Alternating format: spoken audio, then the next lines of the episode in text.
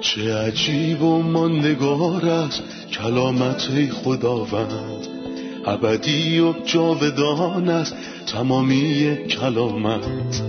همچون نهری خروشانم بر قلب تشنه کلام تو برترین است تسلی قلب من. نوری بر پاهای من چراغ راه های من. کلام تو شفا بخشد درد و رنج و زخم من. نپویی این کلام ساکن شد در قلب من. تغییرم ده آزادم ساد شبان نیکوی من. چه عجیب و نگار است کلامت خدا رد ابدی و جاودان است تمامی کلامت. سلام به شما همراهان عزیز. امروز با قسمت دیگه از سری برنامه های تمام کتاب در خدمتتون هستیم.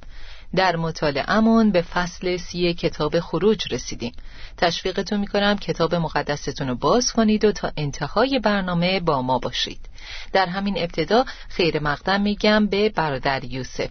خوش اومدید متشکرم. سلام به شما خواهر سنم عزیز و همه شنوندگان خوب این برنامه. قسمت قبلی رو بردر با توضیح مختصری درباره بخور به پایان رسوندیم.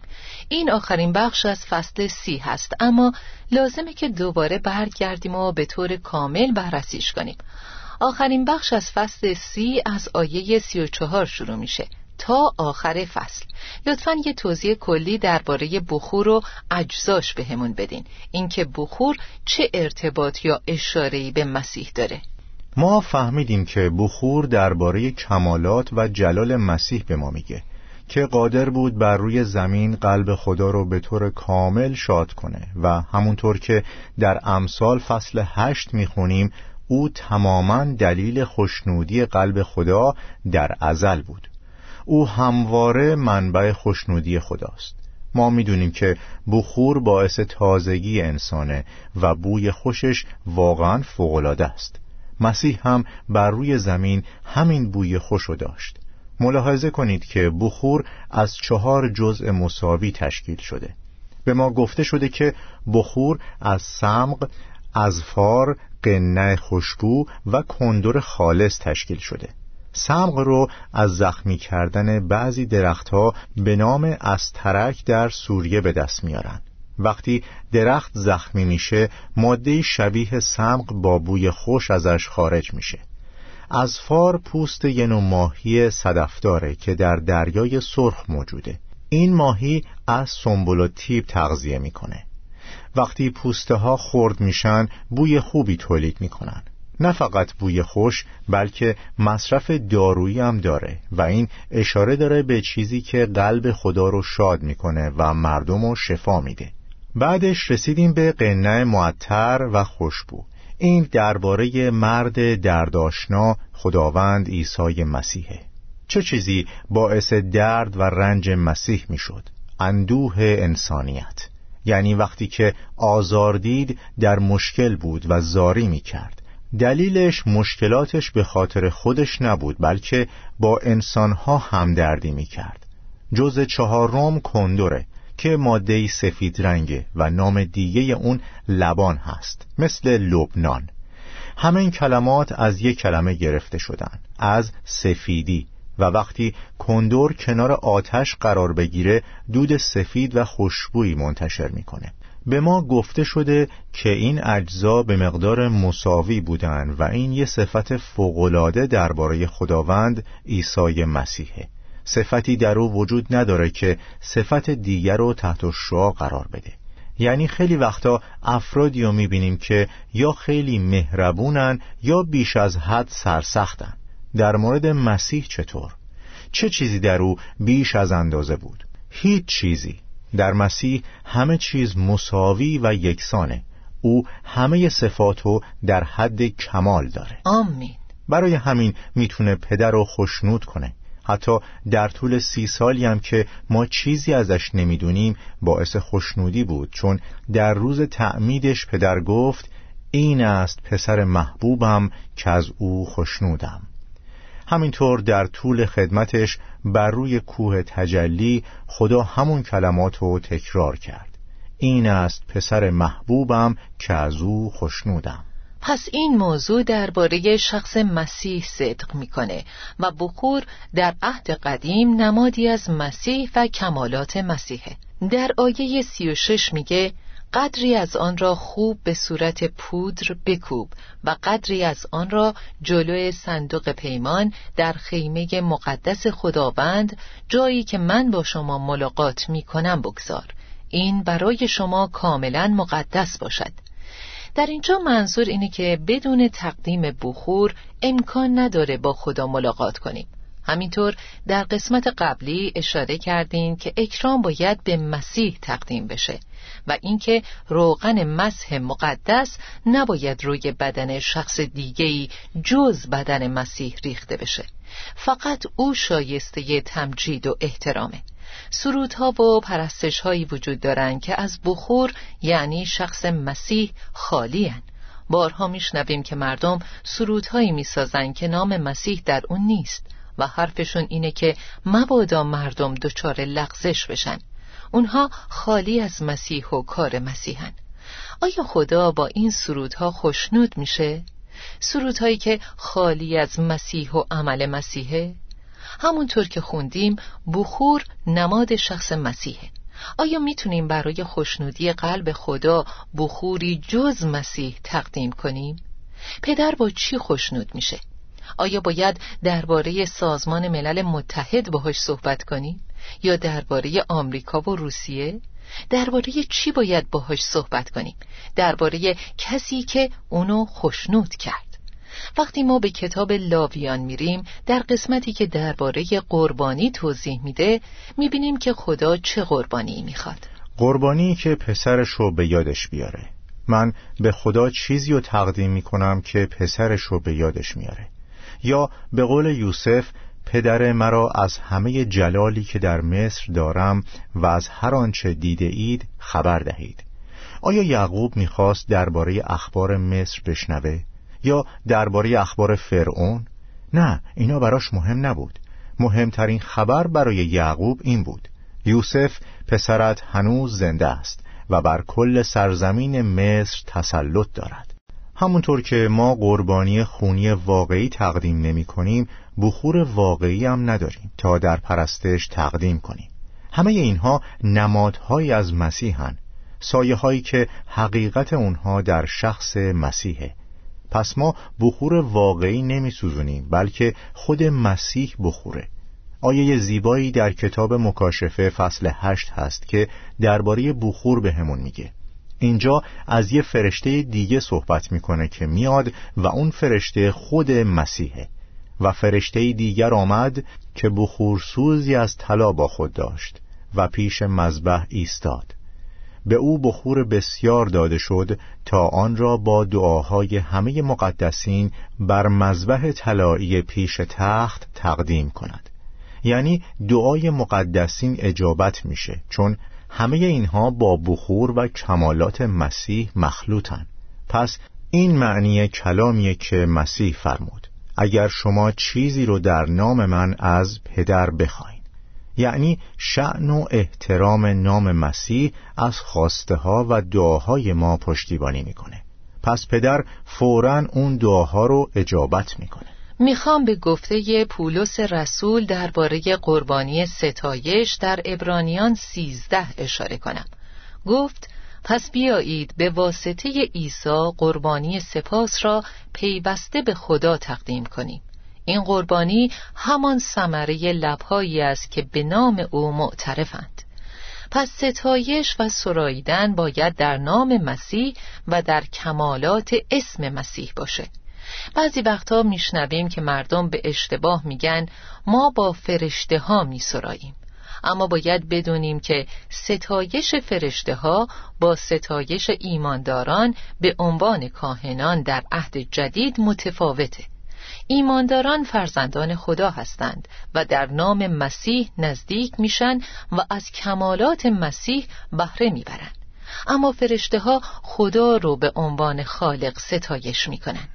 ما نمی‌تونیم به خلقت بپیوندیم.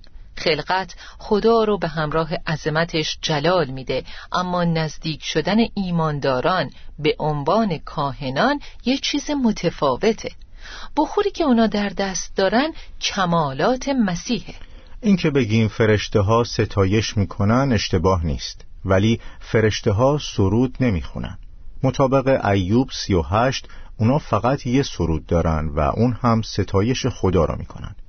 اینو به شنوندگان واگذار می‌کنم. اگه دوست داشتن در کتاب مقدس جستجو کنن که در کجا فرشته ها سرود می‌خونن. بعد از ایوب سی و هشت ما چیزی درباره سراییدن فرشته ها نمی‌خونیم. اما ایمانداران می‌تونن بسراین با اجازتون من آخرین هشدار آیه سی و هفت رو می‌خونم. نباید برای خودتان با این ترکیب اطریات بسازید بلکه این بخور را به خاطر خداوند مقدس بدانید. هر کسی که مطابق ترکیب این بخور برای خودش بسازد از میان قوم من اخراج گردد. در این آیات چه هشداری می‌بینیم؟ در اینجا چیزی رو می‌بینیم که در نبوت اشعیا اومده. من یهوه هستم. نام من این است. من جلال خود را به کسی دیگر نخواهم داد. خدا اجازه نمیده که هیچ کدوم از مخلوقاتش در جلالش با او شریک بشه. چون خدا با کسی که جلالش رو به کس دیگهی بده مدارا نمی‌کنه. جلالی که نباید به کسی داده بشه جز به مسیح و به هیچ کدوم از مخلوقات هم نباید داده بشه پس این قسمت رو با بیان این نکته به پایان میرسونیم که تمامی اکرام، جلال، ستایش و سرودها باید تقدیم به شخص عیسی مسیح خداوند بشه. درسته همینطوره. و اینکه بخور منحصرا درباره مسیح صحبت می‌کنه. فصل سی و یک از آیه یک میگه خداوند به موسی فرمود من به سلعیل پسر اوری نوه هور را که از طایفه یهودا می باشد انتخاب کردم. او را از قدرت خود پر ساختم و به او استعداد و دانش و مهارت برای انجام هنرهای گوناگون بخشیدم. سوال من اینه که آیا لازم حتما خدا انسان رو با روح حکمت و فهم پر کنه؟ و این بده که انسان فهم نقشه و مدیریت شخصیشو برای خدمت به خداوند داشته باشه؟ در پایان فصل سی از کتاب خروج ما به موضوعات زیبایی درباره محتویات خیمه ملاقات اشاره کردیم که دو مورد رو ذکر می‌کنم مسیح به عنوان رسول اعتراف ما و مسیح به عنوان کاهن اعظم اعتراف ما پنج قطعه اول درباره خدا که به عنوان رسول اعتراف نزد ما بیرون اومد صحبت می‌کنن بعد ما وارد قدس میشیم تا پرستشو از طریق مسیح کاهن اعظم اعترافمون تقدیم کنیم. این چیزا در فصلهای قبلی با جزئیات به ما گفته شدن حالا چه کسی اینا رو به انجام میرسونه؟ در اینجا خداوند مشخص می‌کنه که چه کسی باید اینا رو به انجام برسونه. ما اینجا یه مأموریت سگانه رو می‌بینیم. دوست دارم توجهتون رو به آیه دو جلب کنم. دعوت از بسلعیل. بعد در آیه سه می‌خونیم او را از قدرت خود پر ساختم. در ترجمه دیگه اینطور میگه و او را به روح خدا پر کرده.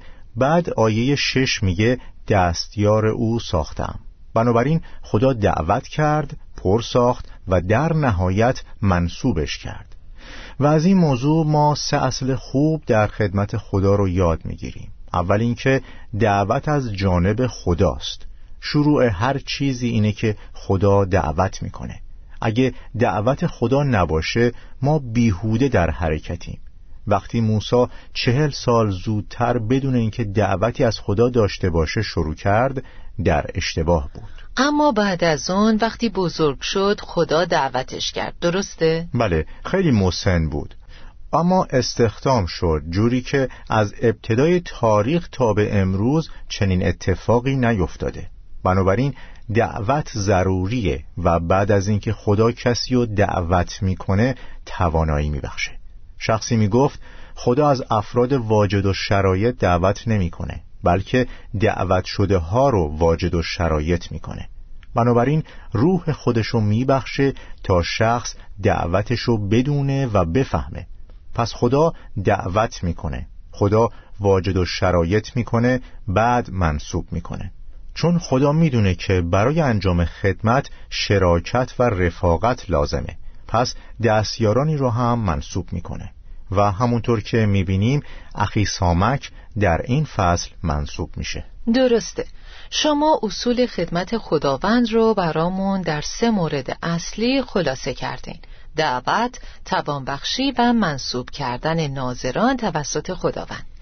اما سوال اینه که چرا خدا باید ما رو با حکمتی از جانب خودش پر کنه؟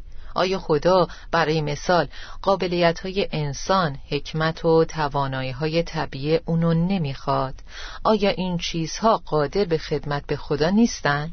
در حقیقت اگه ما به اینها اعتماد کنیم اشتباه می‌کنیم حکمت حکیمان را باطل و فهم دانشوران را زایل خواهم کرد اول قرنتیان فصل دو میگه ای برادران من وقتی من برای اعلام اسرار الهی به نزد شما آمدم با فساحت و فلسفه انسانی نیامدم.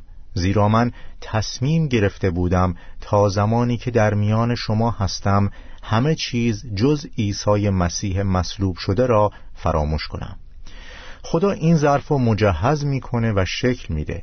در حقیقت قبل از به دنیا اومدن در حال شکل گیریه اما چون خوشنودی او که مرا از رحم مادرم وقف کار خود کرد.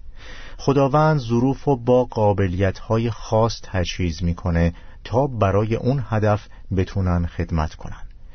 اما اگه ما به هوش، حکمت، فلسفه و مطالعات انسانی متکی باشیم باید بدونیم خدا بهشون هیچ احتیاجی نداره.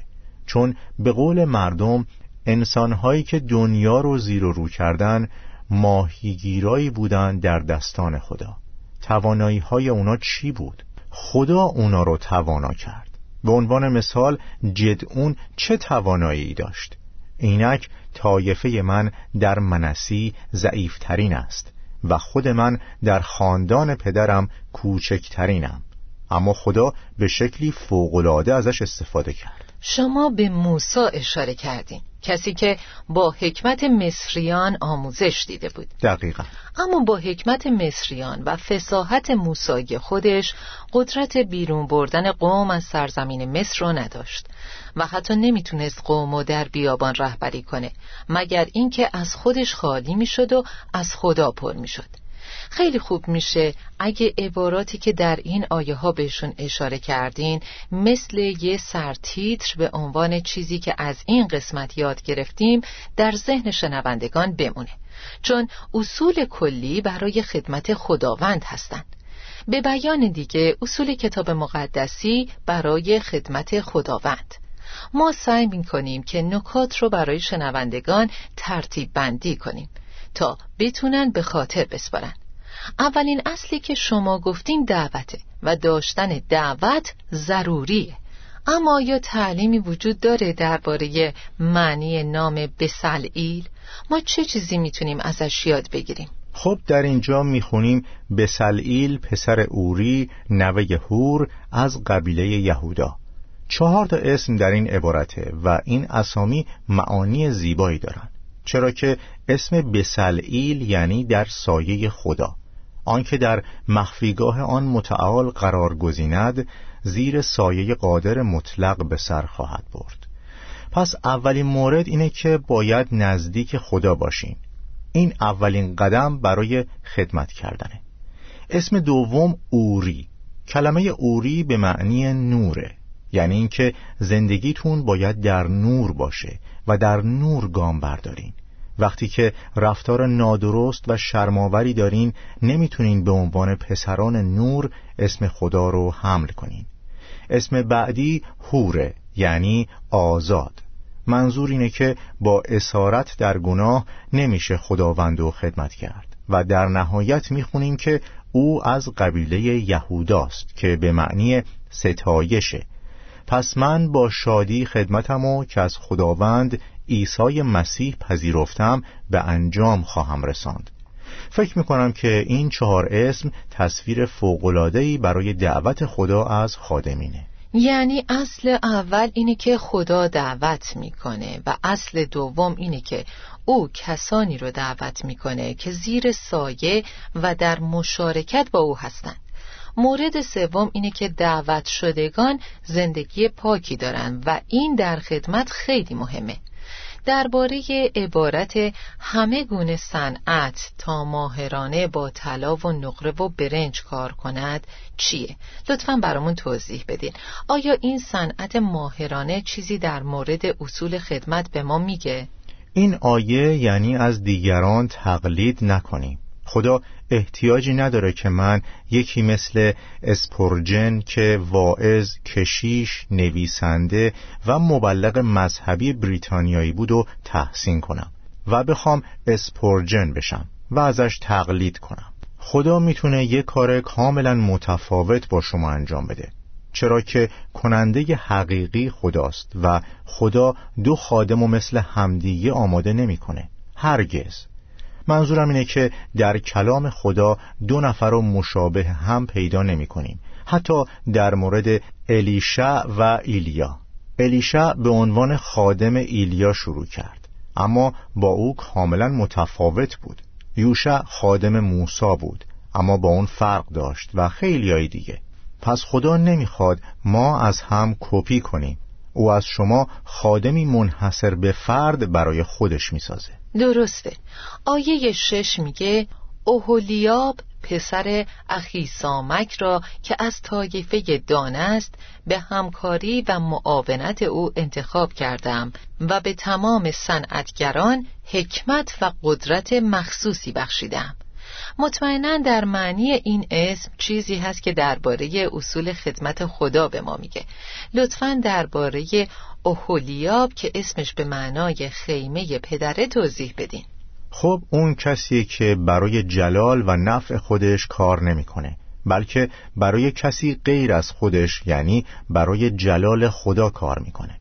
به نظر من این تصویری از مسیحه. کسی که وقتی در میان ما ساکن بود خدا در او دیده می‌شد و ما هم باید همونطور که مسیح گفت عمل کنیم. همان گونه که پدر مرا فرستاد من نیز شما را میفرستم. یعنی خادم یه مباشره و خدمت مال اون نیست و مال خداونده. بنابراین کسانی که در خیمه کار می‌کنن خیمه مال اونها نیست مال خداونده.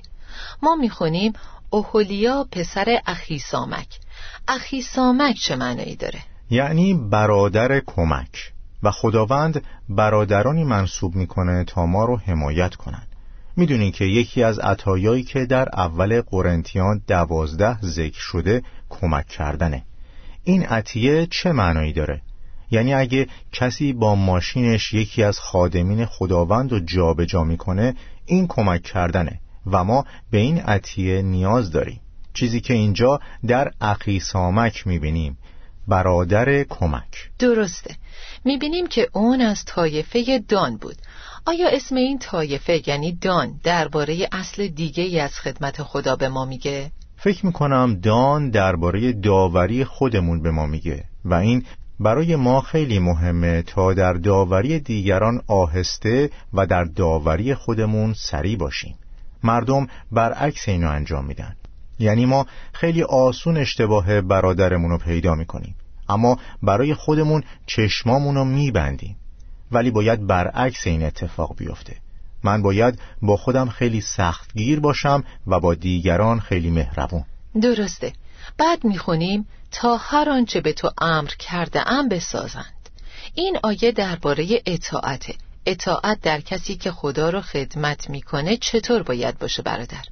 شما در تقدیس و انتصاب کاهنان خوندید که خون باید به نرمه گوش راست مالیده بشه که یعنی اطاعت مهمترین چیز در خدمت خداوند مطیع بودنه اما چون خوشنودی او که مرا از رحم مادرم وقف کار خود کرد و به واسطه فیض خود مرا فراخواند در این بود که پسر خود را در من آشکار سازد.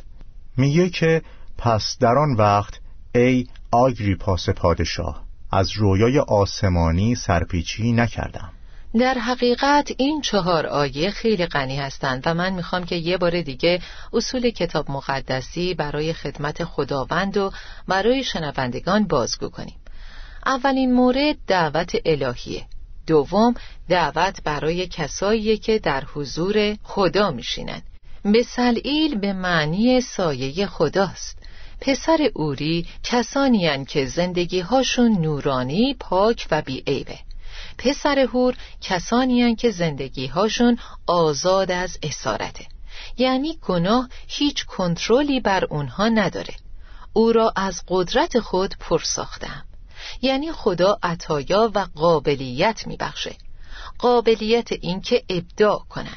یعنی از دیگران تقلید نکنن بلکه خدمتی متمایز داشته باشند من اوهلیاب را نیز دستیار او ساختم. این اسم به معنی خیمه پدره و منظورش اینه که اونها خدا رو خدمت می‌کنن نه خودشون رو. و پسر اخی سامک یعنی کسی که دست برادرش رو می‌گیره یا کمک برادرشه. اونها شرکای هم هستند تا خداوند رو خدمت کنند.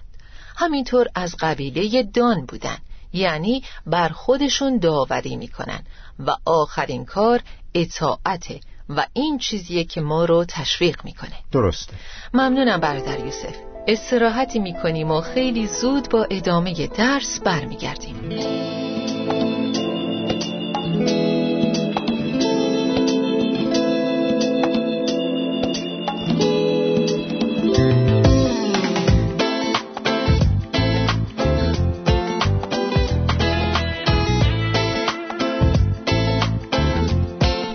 برادر افرادی هستند در مسیحیت که روز شبات یا همون سبت رو مقدس نگه میدارن. اونا به فرمان این آیه اتکا کردن. به بنی اسرائیل بگو سبت روز مخصوص من و روز استراحت را محترم بدارید. و آیه چهارده میگه شما باید روز سبت را محترم بدارید زیرا این روز برای شما مقدس است. ولی امروزه شنبه برای ایماندارانی که در ایران هستند دیگه سبت یا شبات نیست بلکه اولین روز هفته است. آیا تناقضی در این وجود داره؟ این موضوع آیات دوازده تا انتهای فصله.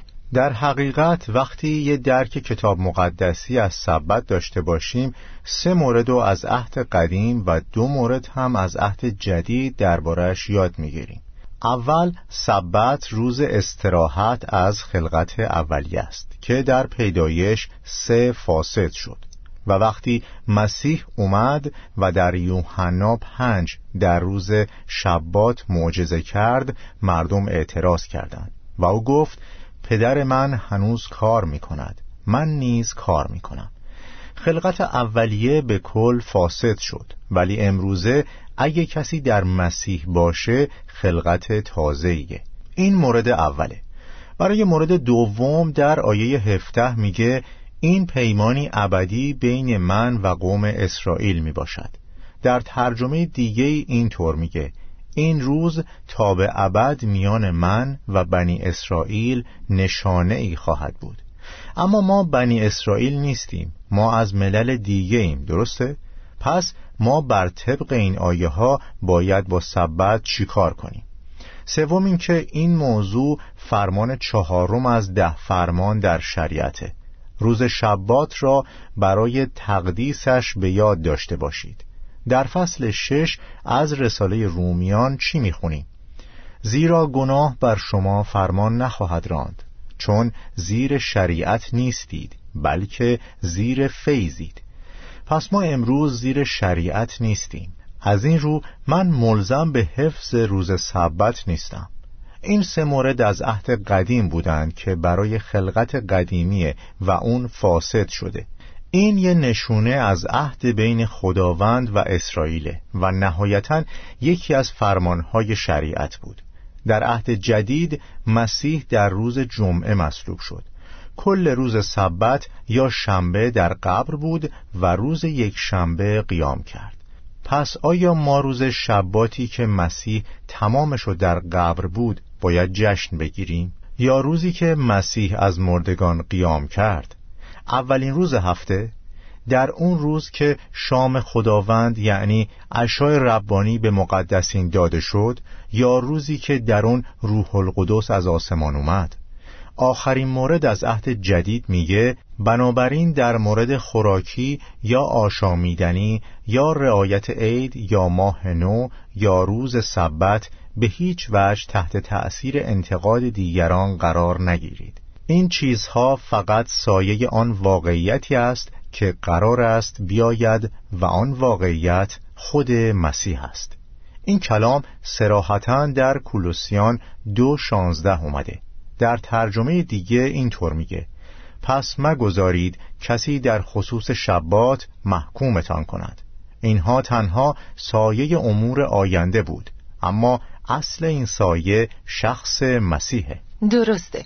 همینطور با توجه به آیه دوازده تا انتهای فصل می‌تونیم اینطور بگیم که سبت روز استراحته و بعد از صحبت درباره خدمت و فعالیت و کار بهش اشاره شده. پس اونها خیمه ملاقات رو ساختن و در خدمت مشغول کار شدن. لطفا درباره اینکه الان کار و خدمت کنید و بعد استراحت کنید توضیح بدید. درباره راحتی که ما واردش میشیم جایی که مشقت و خدمت مستمر و تلاش کردن به پایان می‌رسه و همینطور درباره راحتی و پاداش های آینده برامون بگین. همونطور که گفتم شبات در رسالات یه بار در کولوسیون دو شانزده اومده. اما حالا اضافه می کنم که یه بار دیگم اومده. در رساله به ابرانیان فصل چهار آیه نه می‌خونیم. بنابراین استراحت دیگری مثل استراحت روز سبت در انتظار قوم خداست. یعنی ما امروز خداوند و خدمت می‌کنیم و تلاش می‌کنیم. پس بیایید به جد بکوشیم تا به آن آسایش راه یابیم. ولی چه زمانی وارد آسایش میشیم؟ زمانی که خداوند بیاد. وقتی خداوند بیاد اون وقت یه آسایش واقعی خواهد بود. شبات ابدی. بنابراین در پیدایش یک می‌بینیم شامگاه شد و بامداد آمد. روز اول که یک شنبه بود. شامگاه شد و بامداد آمد. روز دوم که دوشنبه بوده. و الی آخر تا به شبات یا شنبه می‌رسیم. که مفسرین بهش روز ابدی میگن. چرا که میگه شامگاه شد و بامداد آمد. چون وقتی مسیح میاد روز ابدی شروع میشه و ما وارد راحتی ابدی راحتی خدا در آسمان میشیم. ممنونم بردر یوسف. به پایان این قسمت رسیدیم. این قسمت رو با شنوندگان عزیز مرور می‌کنیم. از معنی بسلئیل پسر اوری نوه یهور از قبیله یهودا بعضی اصول خدمت رو فهمیدیم. لازم فرد نزدیک به خداوند باشه. او باید در نور زندگی کنه و پاک باشه. نباید اسیر گناه باشه و طبعا خدمتش رو با شادی و ستایش تقدیم کنه. تنها چیزی که باعث خوشنودی قلب خدا میشه همه اون چیزاییه که پسرش رو به یادش میاره. ما فهمیدیم که خدا کسیه که اشخاص رو برای خدمتش دعوت می‌کنه و به دعوت شده ها توانایی میده. با اینکه شاگردان ماهیگیر بودن او با استفاده از اونها دنیا رو زیر و رو کرد. اما موسا که با حکمت مصریان آموزش دیده بود سالها نیاز داشت تا از خودش خالی بشه و با روح القدس پر بشه تا خدا رو خدمت کنه. ما این قسمت رو با بخور شروع کردیم. یاد گرفتیم که بخور در عهد قدیم نمادی از مسیح و کمالات مسیحه. وقتی ما در پرستش به خدا نزدیک میشیم تنها پرستشی مورد قبوله که در کمالات مسیحه. خدا از هیچ انسانی پرستشی و قبول نمی‌کنه مگر از کسی که با خون مسیح شسته شده باشه و موضوع پرستش شخص مسیح باشه. پس بیایید به واسطه عیسی قربانی سپاس را پیوسته به خدا تقدیم کنیم. این قربانی همان ثمره لبهایی است که به نام او معترفند. باشد که این حقیقت کتاب مقدسی رو یاد بگیریم که موضوع ستایش ها و سرودهای ما شخص مسیحه. کسی که روزی پدر دربارش فرمود این است پسر محبوبم به او گوش فرادهید. این است پسر محبوبم که از او خوشنودم. تا قسمتی دیگه و درسی جدید خدا با شما. چه عجیب و ماندگار است کلامت خداوند. ابدی و جاودان است تمامی کلامت.